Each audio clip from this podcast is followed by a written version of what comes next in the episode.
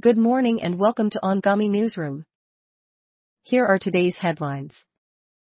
In world news, Israeli Prime Minister Benjamin Netanyahu made a surprise visit to Gaza as Palestinians mourn an attack that officials say killed dozens.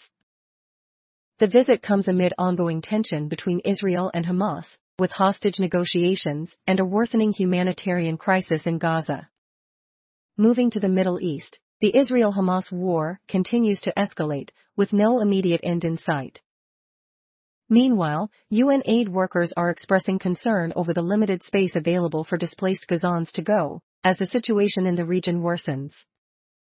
In the UAE, there's good news for people with disabilities. Abu Dhabi has increased disabled access at its beaches, bringing joy to wheelchair users who can now enjoy the beautiful shores with ease. In business news, Maersk, one of the world's largest shipping companies, has announced that it will resume shipping in the Red Sea. This decision comes after a temporary halt due to security concerns in the region. In the tech world, today marks the last day for Joe Biden to keep the Apple Watch on shelves. As the new year approaches, it will be interesting to see if there are any changes to the tech market.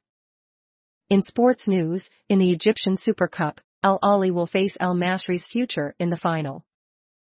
Football fans are eagerly awaiting this match to see which team will come out on top. And in entertainment, it seems that the upcoming car racing film Ferrari has cast the wrong driver.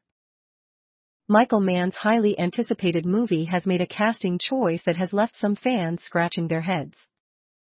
That's all for today's news. Remember, this podcast is entirely AI generated. Continuing to our interview, please welcome our editor-in-chief.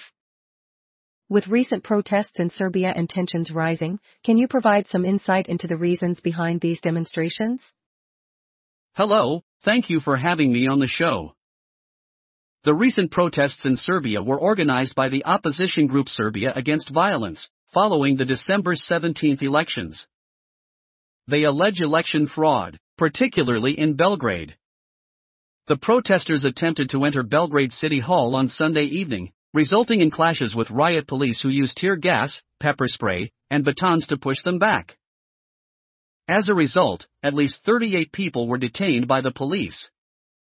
Stay tuned for more updates, always thanking our incredible listeners for their support, and we highly recommend giving Jimin's mesmerizing track closer than this a listen on Anghami. Have a fantastic day.